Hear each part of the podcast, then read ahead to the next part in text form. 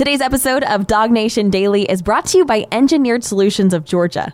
Dial 678 ESOG now for a solution to your foundation and waterproofing problems. Presented by DogNation.com. This is Dog Nation Daily, the daily podcast for Georgia Bulldogs fans.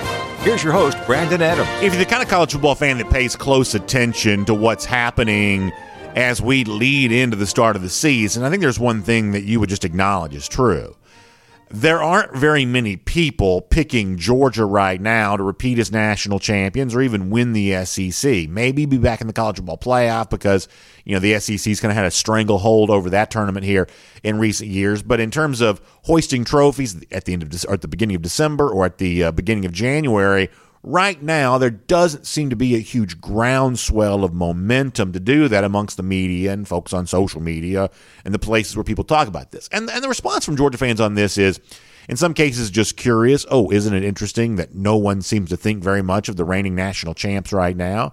In some cases it's apathy. Some people just simply don't care and I can certainly understand why you might not. In, in other cases, you know, maybe there's a little bit of anger to this of, you know, how could so and so, you know, doubt my team? You know, how, how could so and so, you know, you know, not think Georgia's going to be as good as I know they can be? There's also a degree to which some Georgia fans kind of like this kind of thing sometimes. You know, uh, Kirby Smart's the kind of coach who's always preached talking with your helmets on the field. You know, let your game do the talking for you. And some Georgia fans have kind of adopted that mindset themselves of, you know, let the media congregate around Ohio State or gravitate towards Alabama. Uh, my team will show them when September gets here. My team will show them once December and January gets here. My team will will do all, all of that, and I understand all that too. But in terms of how you would actually get that done, I want to spend a couple of minutes talking about that here today. About how Georgia can come back and beat Alabama again. And, and for the purpose of this conversation, I don't mean like winning the national championship necessarily. I just mean beating Alabama. Whether it's a December shutdown of the SEC championship or a January shutdown of the national championship, the assumption you would make here is is that if Georgia were to beat Alabama, it probably is the national champion. Because if you want to go back and look, uh, since Nick Saban has been at Alabama since 2007, every national champion over that span has either been Alabama or has beaten Alabama, with the exception of just one year. That was Jimbo Fisher, Florida State in 2013 the only national champion since 2007 that hasn't been the Crimson Tide or beaten the Crimson Tide along the way to winning a title. So obviously, Georgia's path towards winning a national championship, you would assume, goes through Alabama again because since 2007, that's kind of been the case around college football there. So so let's talk here in simple terms for a moment about what it might take for Georgia to beat Alabama again this year much the same way that it did a year ago. And, and the sort of caveat to all of this is well, 2022 Georgia can't be what 2021 Georgia was. That the 2022 Georgia Bulldogs can't be the 2021 Georgia Bulldogs. And let's just stipulate for a second that that might be true. You lost five first round picks off defense. You know, you lost some, you know, some key names off your offensive line. So some some very recognizable faces are no longer at UGA anymore. So there is a certain aspect of this 2022 team that's going to be a lot different than what the 2021 team was. Let's just sort of stipulate that's true here for a moment. What if I told you that maybe copying a different team's recipe might actually work out pretty well for UGA? That you don't have to be 2021 Georgia, but can you be like another team that once beat Alabama in the very recent past? I'll explain what I mean by that coming up in a moment. But let me start with this. There's a guy named Bill Connelly, ESPN.com, who I think is a pretty interesting writer. And I've told you before. At one point in time, I was sort of heavy into like sort of the fancy stats, the analytics, the, you know, baseball, we used to call this like sabermetrics. I, I used to be kind of into that kind of stuff. Over the course of time, I've just sort of fallen out of love with that type of thing, if I ever really was. I sort of don't really find it conversational enough to matter. But some of the people who are at the forefront of the sort of analytics movement in sports, I still think occasionally have some interesting things to say. Bill Connelly, probably an example of that. And he has an interesting premise up at a piece at ESPN.com about how you know the various contenders for the national title can kind of get to that spot here this year. He calls them his ifs, if. Uh, you know, so and so can win the title if this happens. So and so can win the title if you know the other thing happens. So I want to look for a moment about what Connelly said about Georgia as a way of sort of establishing the discussion for the dogs here this year. The recipe for beating Alabama. Again, that's not necessarily the premise that Connelly uses, but it's a pretty uh, good springboard for us to have that conversation here ourselves. So let me show you Bill Connelly's first if here for a moment, and most Georgia fans would um, would probably agree with this. That Connelly centers that first if on the Georgia front seven, defensive line, and linebackers reloading to a to a similar level to what they were a year before. Let me read this from Bill Connelly. He says the Bulldogs have finished first in defensive SP plus. That's just Connelly's fancy rating system for three straight years. Uh, they've replaced stars before, and they still have sure things such as tackle Jalen Carter, linebackers Nolan Smith, and Robert Beal. But any defensive regression would force quarterback Stetson Bennett the fourth.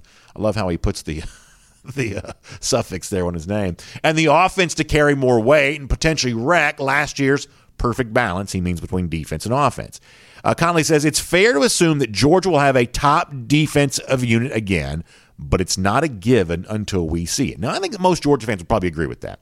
That reloading that front seven, giving Georgia a chance to have a defense that's at least similar to what it had a year ago, that's a very important recipe for Georgia for the upcoming year. Most Georgia fans would agree with that, and even most Georgia fans might agree with Connelly's assessment there at the end of all this is, which is until we actually see it. Nolan Smith in an expanded role, Robert Beal in an expanded role, Jalen Carter as the guy for the defensive line, you know, uh, other players sort of stepping up, maybe freshman contributors like Mykel Williams or Marvin Jones Jr., uh, Jamon Dumas Johnson kind of playing a similar role to what great linebackers played for Georgia a year ago. Until we see these new guys doing this new thing, then there's going to be at least some trepidation about coming about it becoming true.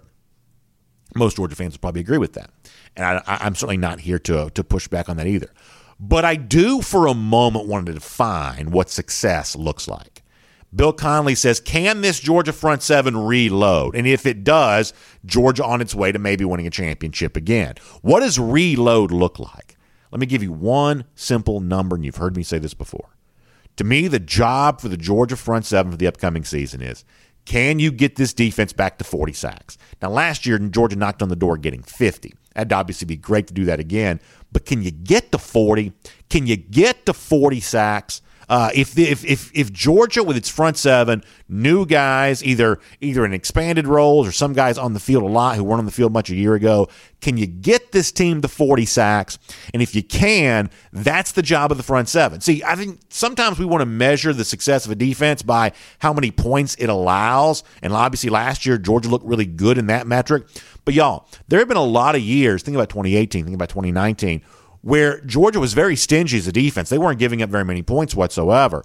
But I don't believe they were quite dynamic enough in those years to affect the great quarterbacks they played. You know, two of Jalen Hurts in the SEC title game in 2018, certainly Joe Burrow in 2019. They weren't quite dynamic enough in those moments, and therefore, ultimately, Georgia kind of finished as a runner up.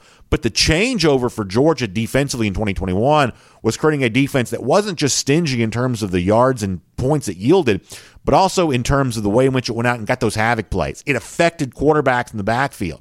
And that's the job for the Georgia defense here for this upcoming season. It's got to find a way to get 40 plus sacks. Now, I would also add to this there as well.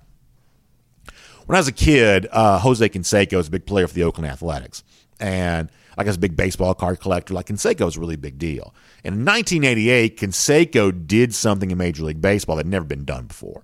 He hit 40 home runs and stole 40 bases. He became the first member of the 40 40 club. And like when you're a kid and something like that happens, it's a really big deal. You're chasing those 86 Donruss uh, Canseco rookie cards. That's just a really big deal. And I was thinking about that this morning because I think for Georgia this season, once again, that sort of simple recipe for beating Alabama again kind of involves its own version of the 40 40 club.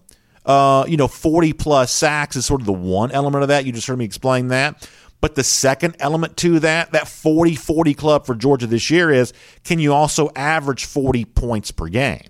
Can you get 40 plus sacks over the course of a season? And can you average 40 plus points per game? If you can do that, if you can pair the one with the other, the explosive offense, slightly more explosive than Georgia was a year ago, uh, the dynamic defense, even if it's slightly less dynamic than it was a year ago, all of a sudden that sort of 40 40 formula gives you a chance to go out there and beat Alabama. Again, along the same lines, the other if for Bill Connelly, I think kind of gives us a recipe for all of that. Because you know, for everything that people do to kind of fixate on Stetson Bennett as the quarterback or what Georgia has the wide receiver position or the strides that it's trying to take to match the most explosive passing offenses that are out there, I think the actual step for Georgia, which averaged right about 39 points per game a year ago, the actual step to kind of get into the 40s on a per game basis for this upcoming season is a little bit less about quarterback and maybe a little bit less about wide receiver and maybe a little bit more like what Bill Connelly talked about at ESPN.com. That it's about the offensive line establishing a certain level of dominance that allows this offense to regain some of the elite rushing attack that it probably had going back to early smart days in 2017, 2018. Let me show you what Bill Connelly said about the Georgia offensive line here for a moment as a way for Georgia to kind of maybe establish that sort of championship credentials that it would allow it to beat Alabama again this season. Connelly writing that even a strong quarterback needs a strong offensive line. And while the line held up last year with freshmen taking more than 1,500 snaps, its two best players, Justin Shaffer and Jamaree Salyer, are gone. The two deep is going to be overloaded with freshmen and sophomores. Once again, that's Bill Connelly, ESPN.com. Now, you might dispute for a moment that Schaefer and Salyer were Georgia's two best offensive linemen a year ago. Uh, I think that Warren McClendon and Sedrick Van Pran Granger certainly deserve a spot in that discussion. But nonetheless, the overall premise that Connelly uh, uh, establishes there, I think, is correct. That last year, I believe the Georgia offensive line was good, but I don't believe it was great. But if Georgia's going to, you know, average the sort of 40 points per game this season, I'm calling for it to average, then I do think you have to have that front five take that step towards greatness. And obviously that can be partially measured in pass protection, giving Stetson Bennett time to throw.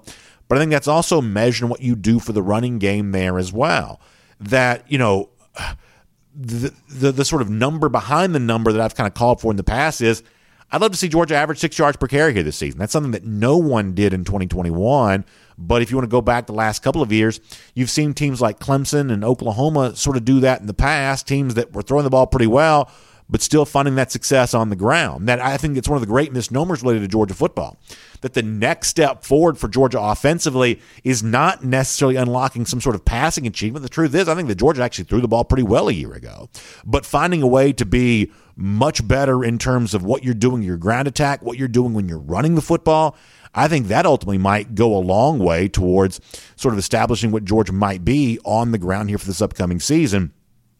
If you're trying to get to that 40 40 number, that might be the way in which you get that done. And if you're curious, there have really only been a small handful of teams in recent years who've had the 40 plus sacks and the uh, 40 points per game average over the course of an entire year. You had Pitt, who did that a year ago. Now, that's not a national championship level team, but they did win the ACC. Alabama came very close to doing that. If you skip 2020 because that was a pandemic year and not everybody played the same number of games, you go back to 2019. Clemson, a true title contender, they did that. Ohio State, a true title contender, they did that. In 2018, once again, it was the same two teams Clemson, who actually won the national championship that year, and Ohio State, who did the same thing there in 2018. Those are the teams in recent years who've kind of been in that 40 40 club. Teams that had 40 plus sacks over the course of a season and averaged 40 points per game over the course of a year. It's that 2018 Clemson team I want to think about here for a moment. Because that's another team that, if you want to go back to that year, was told they had no chance of beating Alabama. They were told that going into a national title game in which Alabama was a big favorite. Alabama was kind of being treated as one of the great teams of all time. Tua Tagovailoa hadn't gotten banged up there towards the end of the year. But think about the way in which that Alabama team in 2018 was just sort of rolling through the regular season and really dominating everybody that was playing up until kind of the end of the year. And a lot of folks thought that Clemson would kind of lay down and die the way that a lot of Alabama's regular season opponents had for much of that season. But it didn't happen. Clemson actually dominated the game, and some of that was Trevor Lawrence throwing to guys like Justyn Ross. But other parts of that were the same kind of recipe that we're talking about here for Georgia here this year. That was a Clemson team that was very aggressive getting after the quarterbacks. They actually exceeded 50 sacks for that upcoming season. And that was a Clemson team that averaged about 44 points per game on the offensive side of the ball there as well. And some of that was passing attack, but some of that was a guy like Travis Etienne who was leading a Clemson rushing attack that did average more than six yards per carry there that season. That a lot of folks are going to tell you, well, the Georgia team in 2022 can't be what Georgia was in 2021. Maybe that's the case. But could they be more like 2018 Clemson? Can they find a way to get in that 40 40 club? Can they score 40 points per game? Can they be that explosive offensively? Can they get 40 sacks over the course of a season? Can they be that dynamic defensively? If you're looking for the recipe for how Georgia can beat Alabama again, it's really, to me, as simple as that. Not simple to execute. It takes big time talented players taking a big step forward with their career, but it's certainly simple to describe. The dynamic nature of a defense, the explosive nature of an offense, measured by how many points you score, how many sacks you collect. That's the recipe for beating Alabama again, and I wouldn't put it past Georgia to do just that when the 2022 season begins. My name's Brandon Adams, and this is Dog Nation Daily, the daily podcast for Georgia Bulldogs fans. Good morning to you, and thanks for being with us, no matter how you get to us today. And a big thanks to our friends at Engineered Solutions of Georgia making all possible there as well. You can find us 945, 1st and 15 there on the Dog Nation homepage, the Dog Nation app, 10 a.m. after that, Facebook, YouTube, Twitter, Twitch, all kinds of video platforms podcast, Apple, Spotify, posting the show at the world famous and everything else in between. Of course, listening on the radio at noon on Athens Sports Radio 960 The Ref. We're just really happy to have you as a part of the program today. And as I said before, a big, big thanks to our friends at Engineered Solutions of Georgia who makes it all possible. You know, we just talked about a simple recipe for maybe Georgia beating Alabama again. And if you want a simple recipe yourself, for how you can take care of your home for maybe some of the most challenging issues you might face. Engineered Solutions of Georgia provides that for you. I'm talking about foundation and waterproofing issues. And listen, we've got a lot of storms here as of late, a lot of rain kind of rolling through. And for some of you, when the rain rolls through, you see evidence of things you don't want to see water in your basement, your crawl space, garage, or maybe you see just sort of cracks sometimes, right? Uh, and maybe it was caused by water damage or or uh, who knows what caused by. Certainly, I don't know. But the folks at ESOG, they do know. This is what they are. They're a solutions based company for the kind of significant problems that you might feel like you're facing when it comes to your foundation stuff, your waterproofing stuff. They have an entire team of engineers on staff to help you and solve your problem. Nobody else in this space in our market can say that the way that Engineered Solutions of Georgia can because they know how important it is you for it is for you as a homeowner to have peace of mind that your home's well taken care of, that it's that it's you know, it's the structural integrity that sort of holds the thing up, right? And you want to make sure that it's uh, everything that it's supposed to be, and that's where Engineered Solutions of Georgia can step up and be a solutions-oriented company for you. They're also proud partners of UGA, and I always love it when you all support those that support the dogs, but I especially love it when you support those that have been good to us here on Dog Nation Daily and ESOG. They've been longtime friends of ours. We are so proud of the deep rooted partnership we've had with Engineered Solutions of Georgia. And the thing that makes me the most proud is because I know they're doing great work for all of you out there in the community. So make sure you give them a call. 678 ESOG now. That's the phone number. Simply dial it 678 ESOG now, and that'll get you in touch with Engineered Solutions of Georgia. Right, we're going to get Connor Riley here in a moment. We're going to do a Kroger Fresh Take with him. Lot of uh, recruiting stuff to get into with Connor. Some of the stuff for Georgia getting ready to go on the field here this season. We'll do some of that here coming up in just a bit. But before that, though, speaking of recruiting, I'm going to go around the doghouse here and – I just kind of want to bounce through a couple of recruiting related pieces of news. We're not live yesterday, so we didn't get a chance to talk about the Joenel Aguero commitment, the Kelton Smith uh, commitment, but we did address that Saturday on video. So you can go back and kind of get some more of that if you're a podcast listener. I attached the Aguero portion of that conversation to the end of yesterday's show. So if you go all the way to the end of yesterday's show, you can kind of get some more thoughts on Aguero. It's obviously a huge win for UGA. I think the Kelton Smith uh, move is probably pretty interesting there as well. For now, though, I want to kind of focus in on a couple of other pieces of news. They're kind of floating out there of what, like to say, the next week, couple of weeks going to look like as it relates to Georgia recruiting. There is kind of some buzz out there that UGA might be on commit watch here coming up pretty soon. Let me show you this on the uh, screen here uh, a wide receiver, recent decommitment uh, from Penn State, who's recently earned a Georgia offer and coming in on a Georgia visit. Let's throw that up there and show folks that as it relates to Yazeed Haynes. This is a guy that, you know, frankly, was not on my radar at all until very, very recently. But as I said before, you know, recent com- decommitment from Penn State, a guy that's just on, you know, go back to June 23rd from him earning the Georgia offer. I guess uh, he can't. They like what he saw. Sounds like he brings a lot of speed to the table, which is certainly something that Georgia's trying to prioritize when it comes to these wide receivers right now. So it seems like Georgia could be moving pretty fast here, no pun intended, with a very speedy three-star receiver in Yazeed Haynes. I know Jeff Sentell's going to have more for you on this at DogNation.com, but it could be that uh, that Haynes and UGA are kind of moving in a pretty swift direction towards each other for an eventual commitment fresh off Haynes' decommitment to from Penn State. So keep your eye on that. As far as other upcoming decisions, we're only a couple of days away now, I guess one day away now, from five star safety Caleb Downs getting ready to make his announcement. I guess the feeling here is unchanged. You see kind of a nice edit there. Uh, it almost has a little bit of a Thor, Love, and Thunder vibe. I wonder if that's intent- intentional or if that's just kind of, uh, you know, in my own head there. But um, a very nice edit for Caleb Downs. You see all the offers from the background.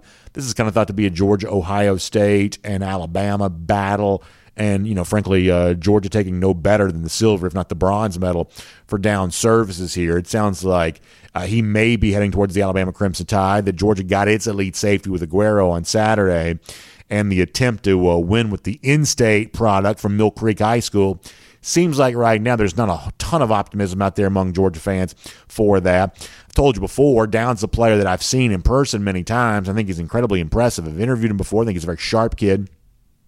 This is a guy you would love to have at Georgia. There's no no question about that. This is one of those guys that you know you go after, and sometimes you just don't get the guys that you want. Uh, I think Georgia would love to have had Aguero and Downs, but selling for one elite safety as opposed to two, those are certainly uh, first world problems for uh, UGA. So you'll celebrate the Joenel Aguero news even as you watch Caleb Downs, at least based on the, the current chatter, likely going elsewhere. Another prospect getting fairly close to making a decision is Connor Lew. There's another guy I saw in, in person a year ago. He's from Kennesaw Mountain, which is actually one of those programs kind of on the rise there in the Atlanta area of high school football. And uh, Lew's getting ready. Uh, this this is an interior offensive lineman, maybe a center at a place like Georgia. Uh, uh, almost certainly a center at Georgia, but getting ready for an announcement coming up on August the 5th. And you see the uh, finalists there. And the one thing I noticed is it kind of reminds me. Remember the other day with Kelton Smith, and this is, of course, if you're not watching on video, you don't know, know what I'm talking about. So I'll try to explain this. When Kelton Smith announced his top three the other day, it was Georgia. It was uh, uh, no, this wasn't this wasn't Kelton Smith. This was uh, uh, Jamaal Jarrett. Excuse me. When Jamaal Jarrett had his top three of the day, you had Georgia, you had North Carolina, and you had Auburn. And we said, well, we know he's not going to Auburn because, you know, Georgia had the national championship trophy. Uh, North Carolina had the championship belt. And his Auburn image of him in the Auburn uniform was basically just sort of standing there holding onto his shoulder pads with no prop. And we said, well, we know Auburn's eliminated here because there's no prop in the photograph. Can I see the Lew photo one more time? Because uh, maybe Auburn's kind of found themselves a prop now. He's got the what 80s era boombox uh, on his shoulder. So maybe this speaks to Auburn having a better chance with Connor Lew than it uh, had with Jamaal Jarrett, just given the fact that Lew is holding an Auburn prop in this picture. Uh, he's also in the center position uh, in uh, in his uh, Georgia uniform there, kind of right in the middle. It's almost like he's making his own. Ver- you ever seen the Joe Moore Award trophy? It's almost kind of looks like the Joe Moore Award trophy, with nothing but a string of Connor Lew's uh, stretched across the uh, graphic there. So, do with that what you will. Lou from Kennesaw Mountain.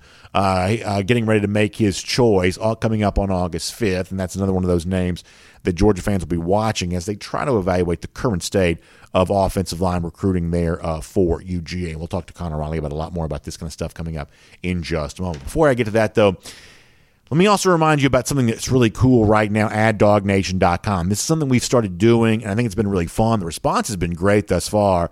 A chance for you to make your voice heard and a chance for you to express your opinion here. It's our it's our Atlanta Braves fan poll online there at dog, uh, dognation.com. Easy for me to say, I guess. Dognation.com. You can check out the Atlanta Braves fan poll. Like each week, there's a, uh, a big question for you to uh, answer there. Uh, and like for instance, the uh, question that's up there right now is which player is going to have the biggest first year impact, and there's like four choices, and you sort of click the one that you think is kind of the best there on that, and it's just kind of fun to think, uh, to sort of know what other Georgia fans think about all this there as well. Uh, so you can go there and you can kind of make your selection. You can kind of follow the voting and sort of see who's voting for whom there. And uh, we, you know, we've done receiving yards, we've done rushing yards, and now it's first year players who makes that biggest impact. Uh, there's four choices. You can kind of select your choice there on that. And by the way, also, for uh, one lucky person who participates in the poll each week, uh, you're going to have a chance to enter to win a, a Braves four pack of tickets. This is a really, really cool thing that the Braves are doing, partnering with us on this uh, uh, uh, you know great fan poll there at dognation.com. Braves going to give away one of these family four packs of tickets each week all summer long there as a part of our Dog Nation Atlanta Braves fan poll. So go to dognation.com, cast your vote, then submit your email to have a chance to win the uh, Braves four pack ticket giveaway. So plenty more on that there at dognation.com. This is a really fun thing and really happy to be doing this with the Atlanta Braves and happy to see your opinions expressed right there on the pages of dognation.com. All right, so that's kind of what's going on there turn our attention back to the Georgia Bulldogs here in terms of the outlook for the team as we head towards the start of practice, which is only a few days away, the aftermath of SEC Media Days, and what's next for Georgia when it comes to recruiting. A lot of bases to cover here right now. So let's do it all with Connor Riley. We call it a Kroger Fresh Take here on Dog Nation Daily. Happy to have him and all of you with us here today. From Athens and across the SEC or wherever the recruiting trail may lead, here's a DogNation.com insider. We'll say hello to Connor Riley here, uh, Kroger Fresh Take. And uh, Connor, a lot of Georgia fans obviously getting ready to turn their attention to the start of the season. But, you know, the the momentum for recruiting in July continues to be very, very robust. There's a lot going on, right? Uh, Georgia fans had a chance to celebrate two big commitments of the weekend. You and I talked about that on video on Saturday and all of a sudden you kind of turn your attention to what's next. Whether it be a wide receiver recently decommitted from Penn State that a lot of Georgia fans are sort of like myself, sort of scrambling to learn something about, or an in-state offensive lineman, or you know, kind of tagging the toe on the end of the Caleb Downs recruitment, one way or another. There's just a lot going on here right now, and uh, it doesn't appear to be slowing down anytime soon, does it?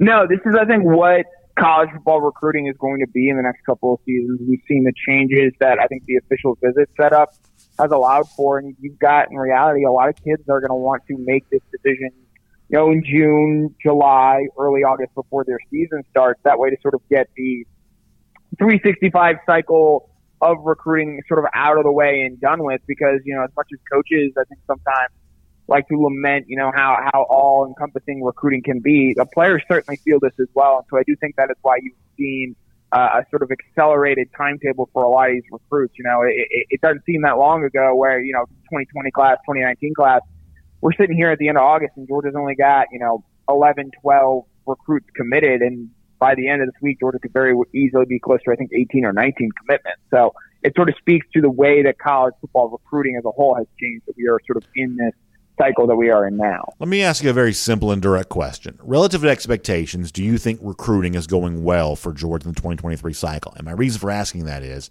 you know, clearly Georgia's dominating on the defensive side of the ball. Jeff Sentell's got a story up at dognation.com about how no one's out recruiting UGA when it comes to defensive guys and even battling like NIL behemoths like Miami for Joenel Aguero. That doesn't seem to be much of an issue.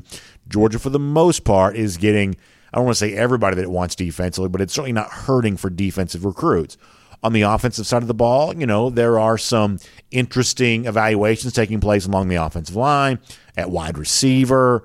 Uh, you know, top target got away at running back, top target got away at quarterback. All of this adds up to a class that almost certainly is at least going to be in the top five, if not in the top three for Georgia, but relatively compared to expectations, do you think that the 2023 cycle has been a success for Georgia thus far? Yeah, success is a weird, and obviously, you know, they still have time to uh, correct some of the misses that they have missed out on. And, you know, if they're able to go out and land Hykeem Williams, if they're able to go out and land uh, Monroe Freeling on the offensive line there, I, I think this, this class on a whole looks different. But when you miss on your top quarterback prospect and you go all in on Arch Manning, and you miss on your top running back prospect and, and you make Justice Haynes the number one guy on your board, it, it, it's hard to say this is a class that you would sort of envision. Now, is this what Georgia football is going to be going into the future where they're going to load up on defense, they're going to load up on tight end? We'll see what they do with the skill position players. I don't know. I think you look back last year, they got Gunnar Stockton, who they very clearly identified as their guy at the quarterback position. They got Branson Robinson. They got a really intriguing player in Andrew Paul there. So I, I, I think this might be just a year where you don't land Arch Manning. It was a very contested recruitment. He picked Texas.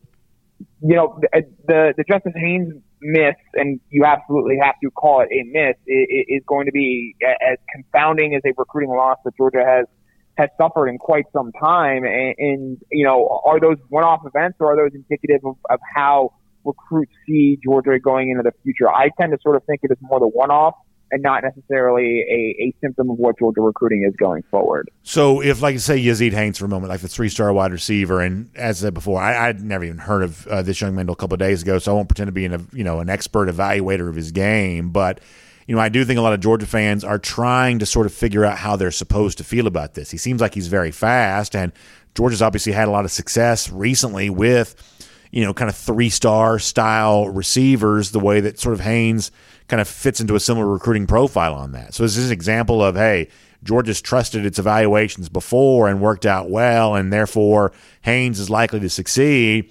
Or is the other side of that coin, hey, this is just sort of the waters that Georgia's forced to swim in at wide receiver because right now the the reputation for Georgia is not quite as robust at that position group as it is with other position groups.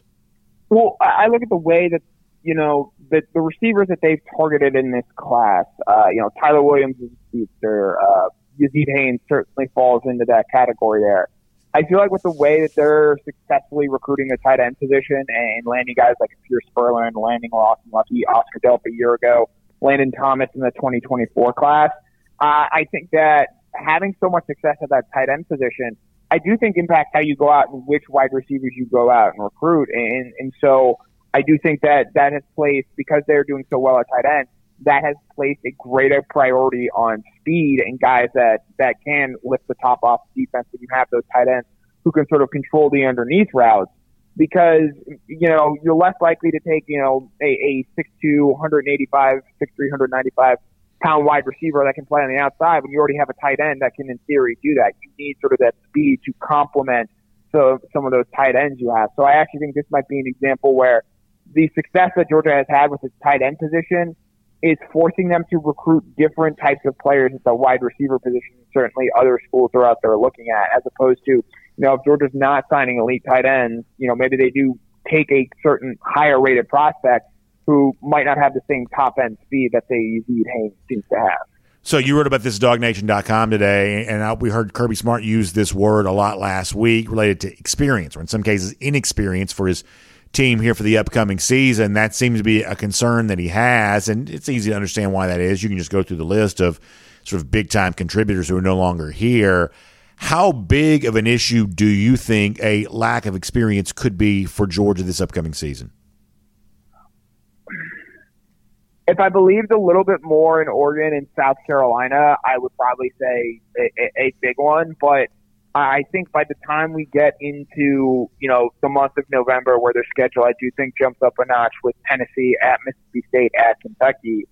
You know, these guys will have their sea legs under them. They'll play at home against Auburn. They'll play in Jacksonville against Florida. They'll play at Oregon and, and at South Carolina. And so they'll have some of the reps that they need by that stand, by that point in time to, to sort of, I think, be a little bit more experienced and know what they're looking at. And so, you know, there's obviously going to be some regression, especially on the defensive side of the ball uh, this season. And, and, and so you hope that the experience that they have on the offensive side of the ball with Stetson Bennett returning in what will be his third year as a starter, uh, you know, you have guys like Kenny McIntosh who have played significant reps in the national title game. Uh, Broderick Jones gained significant experience in said national title game.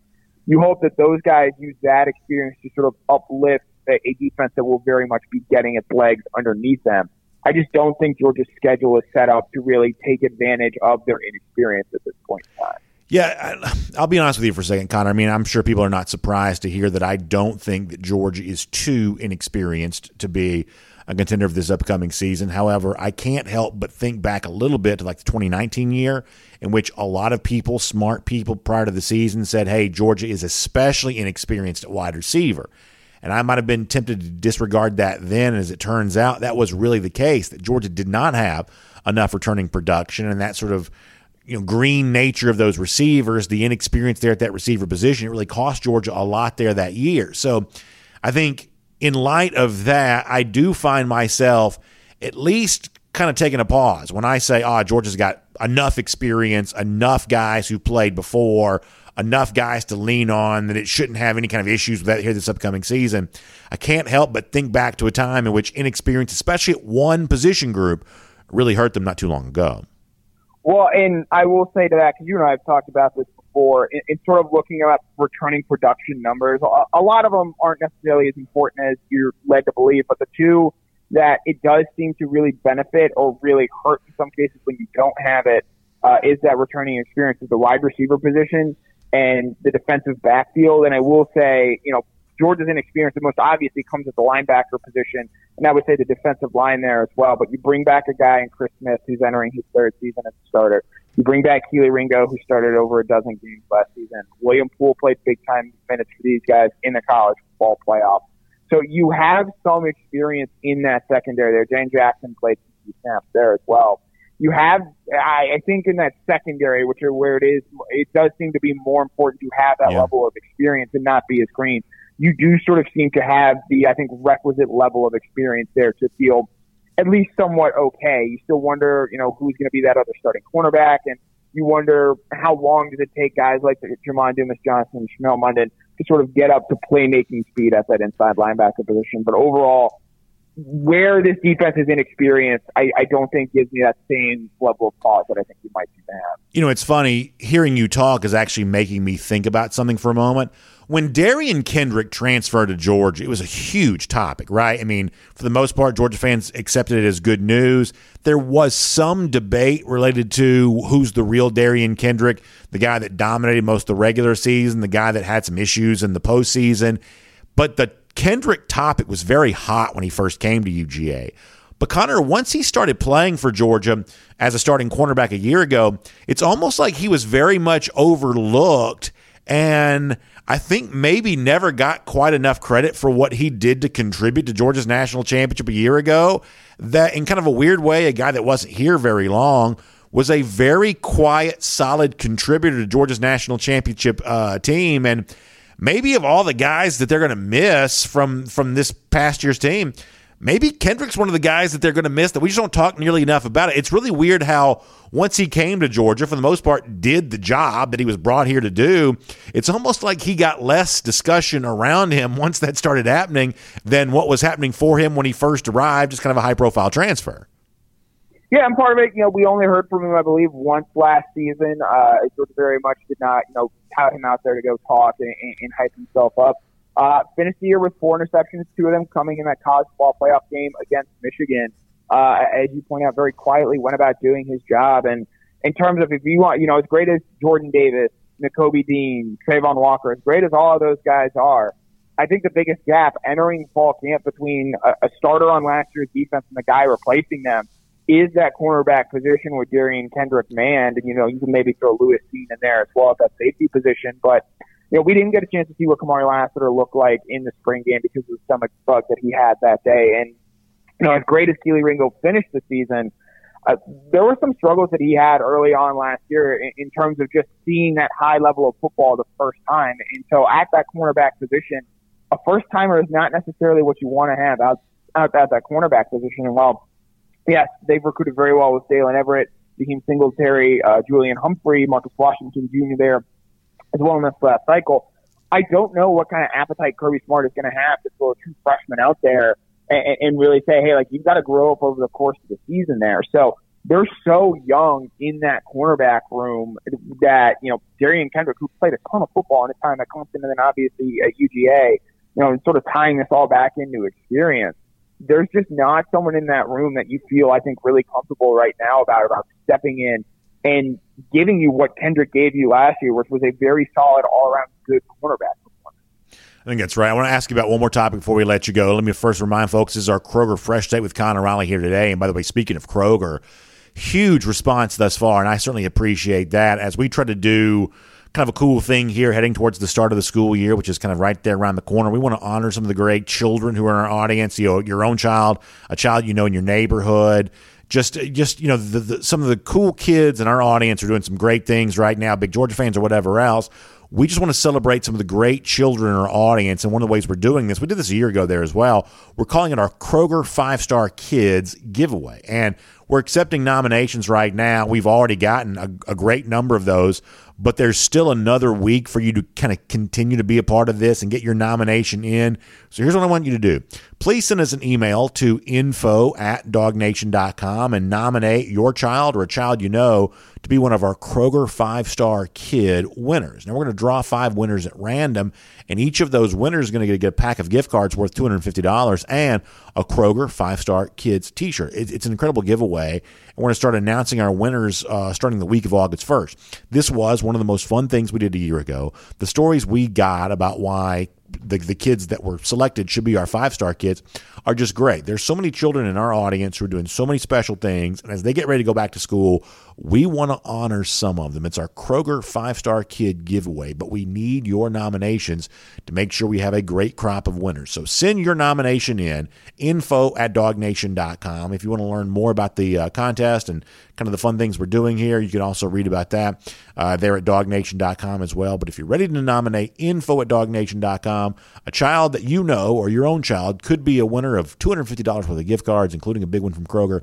and a really cool Kroger Five Star Kids DawgNation t shirt. So info at dawgnation.com for a lot more on that and to make your nomination. All right. So, Connor, last thing for you. Every team in sports loves the idea of nobody believes in it. Shock the world. Everybody likes to, to sort of play that card when they can. And sometimes certain teams sort of do that on somewhat specious grounds. In Georgia's case, based on the fact that, I mean, overwhelmingly Alabama was selected to uh, win the SEC. Georgia's likely going to be no better than third in the official preseason polls when they come out.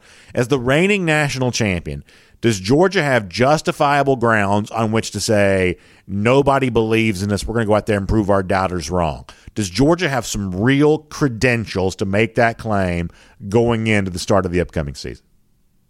I believe that yes, they do. And now, obviously, they're going to be more talented than every team they step on the field with during a regular season. But you know, maybe it's because Alabama is so often the returning champ, or even you know, I feel like you know LSU was here because of the 2020ness of it all. But you look at some of the other returning champions in recent years, it, it felt like they got a really benefit of the doubt that Georgia just does not seem to be getting right now. And that might just be as simple as Alabama has, I think, the two best players in college football in Bryce Young and Will Anderson, and maybe not even necessarily in that order there. But I do have some questions about this Alabama team. Me you know, too. I mean, Jermaine Burton, Jermaine Burton getting first team All SEC wide receiver is kind of a bit of a farce, and really only I, I think like if he were on Georgia still, he would not be first team All SEC wide receiver. And they have some questions at that at those skill position players where to me anyway, it's very clear that they imported these guys, you know, uh, the wide receiver from Louisville as well as Jahmyr Gibbs at running back to say, hey, we have some concerns about these skill position players, which Alabama has recruited as well as anybody in the country when it comes to that. Uh, you know, I'm old enough to remember when they talked about that 2021 Alabama wide receiver class as one of the great wide receiver recruiting hauls of all time. And when you have to, when you have to go out and bring in those guys to address some of the concerns you have there, which came up very, very clearly in the national championship game. Those guys were not being developed over the course of the season, and it came back to bite them at the worst possible time. Uh, you know, I, I do think this defense is going to be quite good, but I'll say this: last year, Georgia had a matchup that it wanted at the end of the game. Brock Bowers on Henry To'oTo'o, and, Brock Bowers just absolutely won that, and then ended up scoring a touchdown in Georgia's final offensive play of the game there. So, uh, I I have questions about the you know other than obviously Will Anderson and Dallas Turner. Those guys are no doubt about it studs. Uh, the high level difference makers. You know, Georgia went at Kool Aid McKinstry in the national title game last year. Um, Elias Ricks, I think, is living a little bit off reputation uh, of his freshman year and didn't exactly have a great year at LSU last season. So I, I think this Alabama team it, it certainly deserves to be considered a favorite, but at the same point in time, you know, this is Georgia offense that I think by most metrics was a top 10 offense a season ago. And, and you trust in, in the recruiting talent in this defense, and it just sort of feels like, eh, we'll brush Georgia aside. They'll lose Alabama in the championship game, and, you know, if they get into the playoff, they get into the playoff. But because Alabama returns Bryce Young and Ohio State returns CJ Stroud, it seems to me that just everyone is sort of pushing Georgia off the side based on the fact of those two players being back for those two teams. No, I think that's really well said, Connor. Good stuff. We'll look forward to reading a whole lot more from you, dawgnation.com, in the uh, days to come, and we'll chat with you here on our program again very soon as well. Yep, as always, was a pleasure. Let's take a look around the rest of the league. This is SEC Through. Yeah, I think a lot of what Connor's saying is exactly right. And I mean, in some respects, well, you'd say, well, that's exactly what you expect a DawgNation Daily to say. You know, a, a guy like me, and I, I certainly get that. And I feel like if you're going to make that case, you have to have some evidence to sort of back that up. I mean, you can go back and look. I mean, you know, things like this in college football. This is not a sport that is that easy to predict. Now, there's only a small full of, a small handful of teams that can compete for national championships. So from that standpoint, it's easy to sort of partition that category off pretty quickly to begin a season.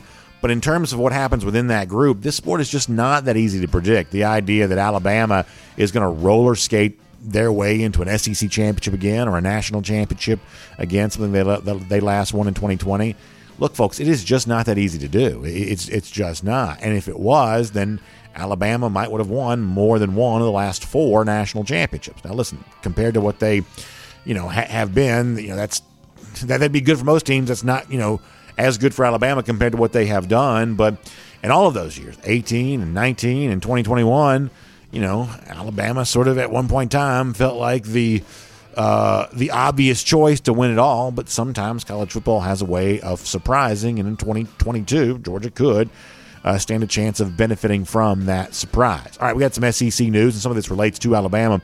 We'll get to it here coming up in uh, just a moment. Before that, though, let me remind you we're cruising around the SEC, courtesy of Royal Caribbean. This is a great time for you to be on a Royal Caribbean cruise ship. I can't wait for my own Royal Caribbean cruise vacations coming up at the end of the year and the uh, early stages of 2023. And I'll tell you, you know, late summer here, so we kind of head towards that. Early fall, these are great times for you to take your own uh, Royal Caribbean cruise vacation there as well, and just enjoy everything that happens with all of that. I love the value you get on a Royal Caribbean cruise vacation because so many of the cool things are sort of included in the cruise price. So many of the, the food options and your entertainment options, um, the fun things you're doing in a place like Perfect Day CocoCay. A lot of that is just right there included with your cruise fare. That if you want kind of that one stop shop, that's kind of what I think of cruising as.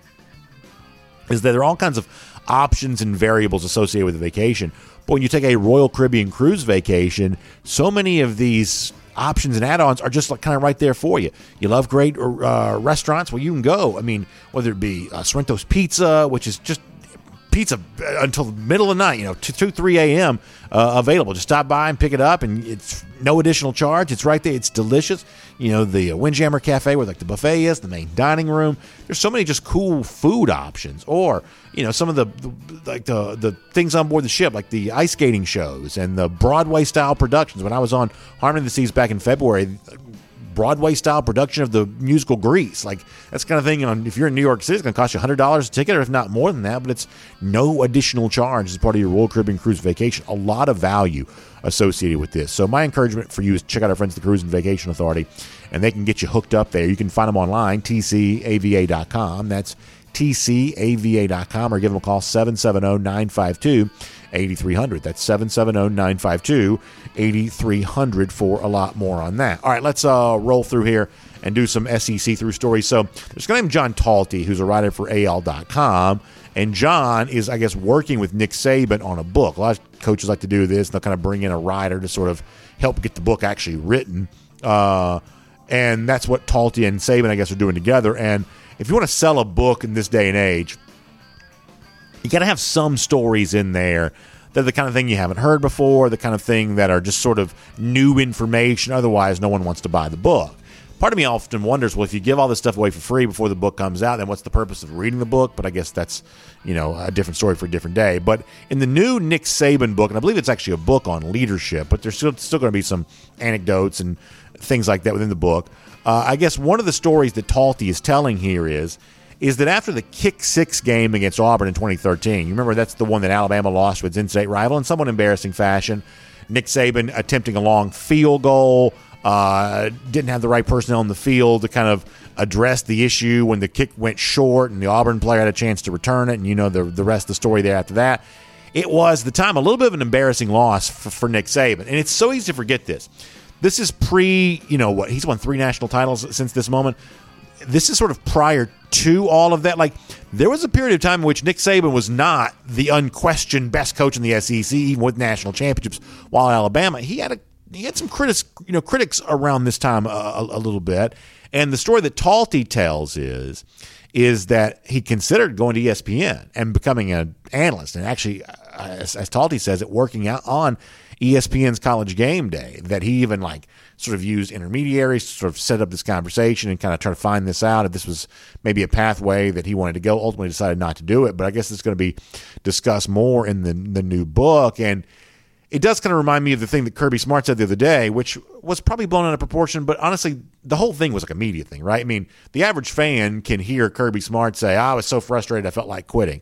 The average fan completely processes that and completely understands that. There's this like weird media thing where, um, uh, you know, that kind of got turned into this thing of, well, Kirby Smart didn't mean he was actually going to quit. Yeah, yeah, people get that. People are not stupid. They, they, they completely understand that but it does sort of express you know some frustration that that Smart was dealing with, and honestly, what Saban says here kind of echoes some of that. That's way back from 2013, almost a full decade ago now, but it kind of echoes that a little bit. That that there is just sort of this thing where I think coaches sort of like the idea of I don't have to do this forever. I mean, well, one point in time, Saban sort of flirted with going to Texas. Remember that? Uh, he might leave, go take some, you know, big Texas money. I think ultimately he decided whatever's whatever's wrong here in Alabama and how messed up these fans are, the Texas fans are way worse. I think he sort of decided that at one point in time. But there is this thought where, like, even when you're making millions of dollars, and even when you're Nick Saban and you're as successful as anyone could ever dream of being, really more successful than anyone could ever dream of being, there comes a point where you just sort of get tired of it. And a lot of times that fatigue doesn't really last. You sort of shake it off and you kind of move on but you at least consider doing something else for a moment. So apparently Nick Saban did there uh, that at one point. Uh, very sad news coming out of the Alabama program here. Uh, John Metchie has announced, and this came out while I, I guess yesterday while I was gone. But uh, Metchie has announced that he's uh, battling a form of leukemia, got a cancer uh, battle here that he's going to be going through, which means he's going to miss his upcoming season, his first season in the NFL. And honestly, this is just terribly sad news. And you know, we've obviously had some fun with the Alabama wide receiver topic going back, uh, you know, all off season long, right? Alabama fans kind of bring it up. Georgia fans kind of, you know, do their thing there as well. And, you know, lo and behold, in the midst of us kind of having some fun related to this topic, you know, Metchie's unrelated injury, uh, now you sort of find out what well, he's actually done something really, really serious. And so even Georgia fans who've kind of been sort of sort of stirred up in this sort of Alabama wide receiver debate and what would have happened had those guys not been injured – obviously all Georgia fans just kind of pour their hearts and uh, sympathy in the direction of John Metchie on this. Just incredibly sad. And there are these moments every now and then when you're just kind of reminded of you know things that are just sort of bigger than football and our health for all of us. I mean, we walk around, you know, living lives as normal, but we always in the back of our mind have uh, this thought in our mind of, hey, health is not the kind of thing you can be uh, taking for granted. And so, in the case of John Metchie, we truly do send some prayers in his direction that he uh, handles this. I'm sure he will. He's obviously a tough young man, and he's a fun football player to watch.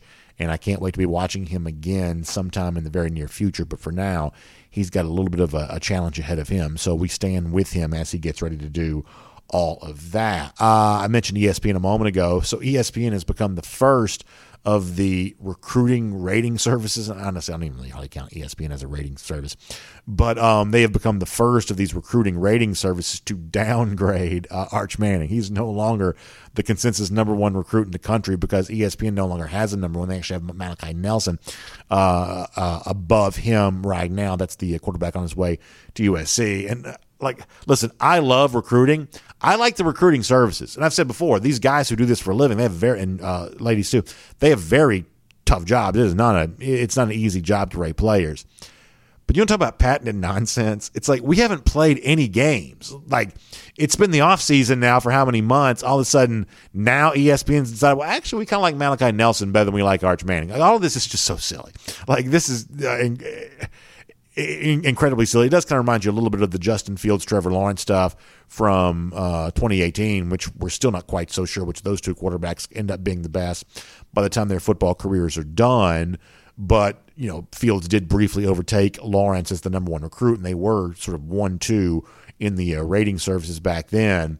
But if you're interested, uh, Arch Manning, who is on his way to Texas, is starting to lose his stranglehold a little bit on being the nation's top recruit the cynically minded might say now that he's committed maybe there's value in ranking somebody else number one. I'm not quite so sure. But nonetheless, that's the story kind of coming from ESPN on that. And then finally, there's this.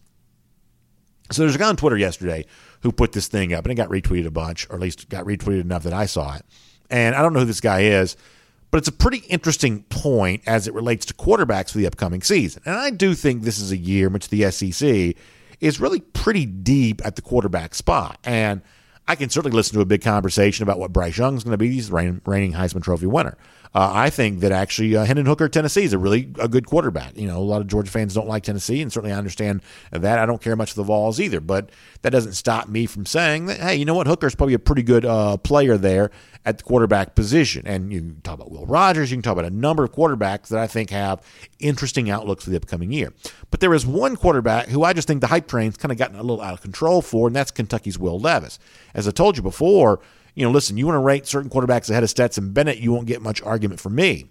You rate Levis ahead of Stetson Bennett, then I'm going to roll my eyes a bit because head to head against each other a year ago, Stetson Bennett outplayed Will Levis. Hard for me to believe that Levis is that much better than him when he couldn't put up a better stat line than than Bennett did uh, against the Wildcats there last season. But nonetheless, NFL teams sort of look at different stuff than just how good you were in college. Josh Allen's probably the perfect example of that. But the point here is we're a college football show. We care about how these guys play in college. And no matter what Levis might be as a future pro scout, in terms of his ability to impact college games this fall in the SEC, count me skeptical on that front this tweet, I think, kind of uh, shines a light on that. Do we have the side by side comparison here that the guy put out on Twitter? Don't have we do have that one. Uh, do we? Uh, I can't tell. All right. So Seth Varn uh, Adore says, and he's got these like like this chart here for a moment. I don't know who Seth is, but this is pretty interesting take. He says, quarterback A is a future top ten pick. And he uses that in air quotes. You can sort of hear the sarcasm dripping. And quarterback B is was also a once a future top ten pick. The, the A column is Will Levis. The B column is Emory Jones. And when you look through here at completion percentage and the total uh, yards thrown for, uh, the yards per game, what you see is either very similar totals, or in some case, Emory Jones actually putting up better stats a year ago than Will Levis did. That's actually a fairly safe apples to apples comparison. So not only did Levis not outplay Stetson Bennett a year ago, even though Levis gets way more offseason attention than Bennett's gotten, a guy named Emory Jones was essentially run out of Florida. He didn't even really outplay him either. So I, I, I think this probably means something. This probably matters here. That for all the talk out there about what you know Kentucky might be for the upcoming season, I know uh, Chris Doering the other day predicted Kentucky to upset Georgia. I don't know how good Kentucky's going to be. They're probably pretty good. They could finish second in the SEC East. But if it happens, I think the recipe for how that happens is the same stuff that Mark Stoops teams have always had playing good defense and running the football. That's what Stoops teams are known for. You know, this love affair with Will Levis, I just don't see a stat line to back that up, whether it's comparison to Stetson Bennett or as this guy did on Twitter against Emory Jones. And listen, if your stat line isn't obviously better than Emory Jones, then it's not obvious you're a very good quarterback in the SEC. In the case of Levis, I think he's far more of an unknown for the upcoming season than some of the offseason chatter would suggest. Do NFL teams like him because he has a big arm? I guess that's for the pro scouts to decide. But we care about what happens in SEC games here this fall. And I just simply don't see Levis being the difference maker quarterback that he's been sold to be by a lot of the folks here thus far this offseason. And maybe that stat line helps explain that. Will make that cruising around the SEC courtesy of Royal Caribbean. As we wrap up here today, you know, this came to my attention a couple of days ago, and I didn't mention this on our podcast, Cool Down Men. And I had said that I would bring this to our video audience when I was back live again on Tuesday. Instead of doing a golden shoe today, I want to uh, remember the life of Mary Justice here for a moment. Mary was one of the Silver Dogs, and the Silver Dogs is a really cool thing. So, after the Georgia Notre Dame game in 2017, when they were so hospitable to a lot of Georgia fans who came up there, Georgia wanted to take some steps towards enhancing its own in stadium hospitality. And that's what the Silver Dog's really about. And Mary was a Silver Dog herself. And Sharon Davis shared this on Facebook. It got shared with me on Twitter by a buddy, Wiser Dog. And what Sharon wrote was that um, to about Mary, thanking her for all the sweet memories they made together as silver dogs. Loved every minute. God sure blessed me when He sent you my way. Rest high on that mountain. Uh, and uh, obviously, she shares her love. I've talked to Mary's daughter since then, and I just send my prayers out to their family, to all the Georgia fans who said hello to her walking into Sanford Stadium. She was always such a nice face to see there on game days and she was a true DGD in every of the word will be missed so much. And this was sad news. It was expressed to me, and I wanted to make sure we shared it here. So, to all of you who've known Mary and certainly her family, we certainly send you our prayers.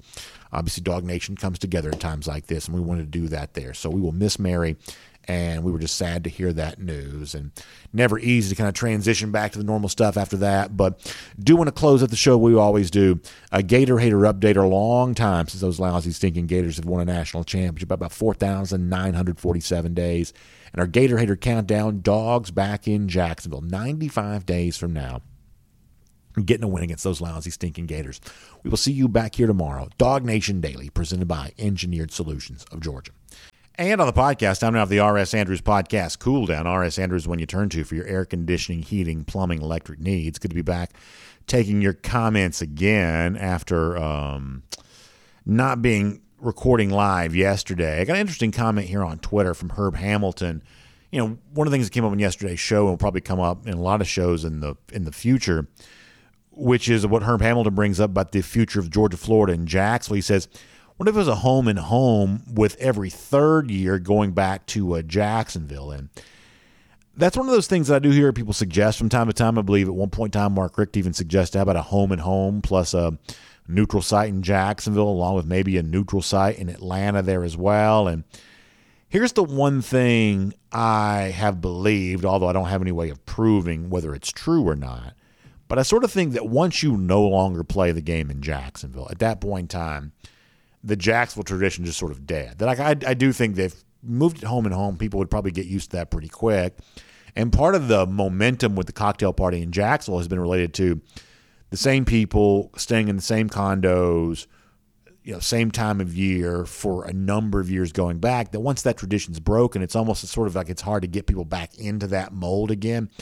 That I don't know that you would see the same kind of gravitation towards the cocktail party if it was only in Jacksonville one out of every three years. Now, as I've told you before, I'm also really respectful of Georgia fans, many of which who say, I don't travel to go to these games. Seven hours a long way for me to drive. It's also kind of expensive to go to a Georgia Florida game. I'm a season ticket holder. Those are the games that I attend, and I want to see better games at home, which include Florida on a more regular basis. I, I sort of respect that. I mean, if it's one person, one vote, my vote's for the cocktail party. But I do get the idea there are more and more people it's in recent years who've kind of cast their vote in the other direction. I, I sort of get that, but and I don't have any way of proving that I'm right about this, but to me, it's always been one of those things where it's kind of all or nothing. You're either in Jacksonville for the cocktail party each and every year, and that tradition is maintained with people renewing it each and every season, or once you break that, it's probably just sort of done forever. And if you tried to go back to Jacksonville, you probably wouldn't have the same level of response to that. You know, maybe that's not as true as it seems to me, but it certainly seems like it might be true there as well. But as we said before, this is one of those things that a lot of people are going to continue to weigh in on. So we love it when you do on Twitter at DawgNation Daily, in the comment section at dawgnation.com. And of course, we also appreciate you checking out our friends at RS Andrews there as well. You know, they can get your air conditioning unit tuned back up to factory fresh specs. That's always a good thing uh, keeping you cool for the rest of the hot summer that's still yet to come. So make sure you check that out online at rsandrews.com. And we'll see you back here tomorrow for our RS Andrews podcast cool down. Once the show is done, DawgNation Daily, presented by Engineered Solutions of Georgia. We'll look forward to seeing you then, everybody.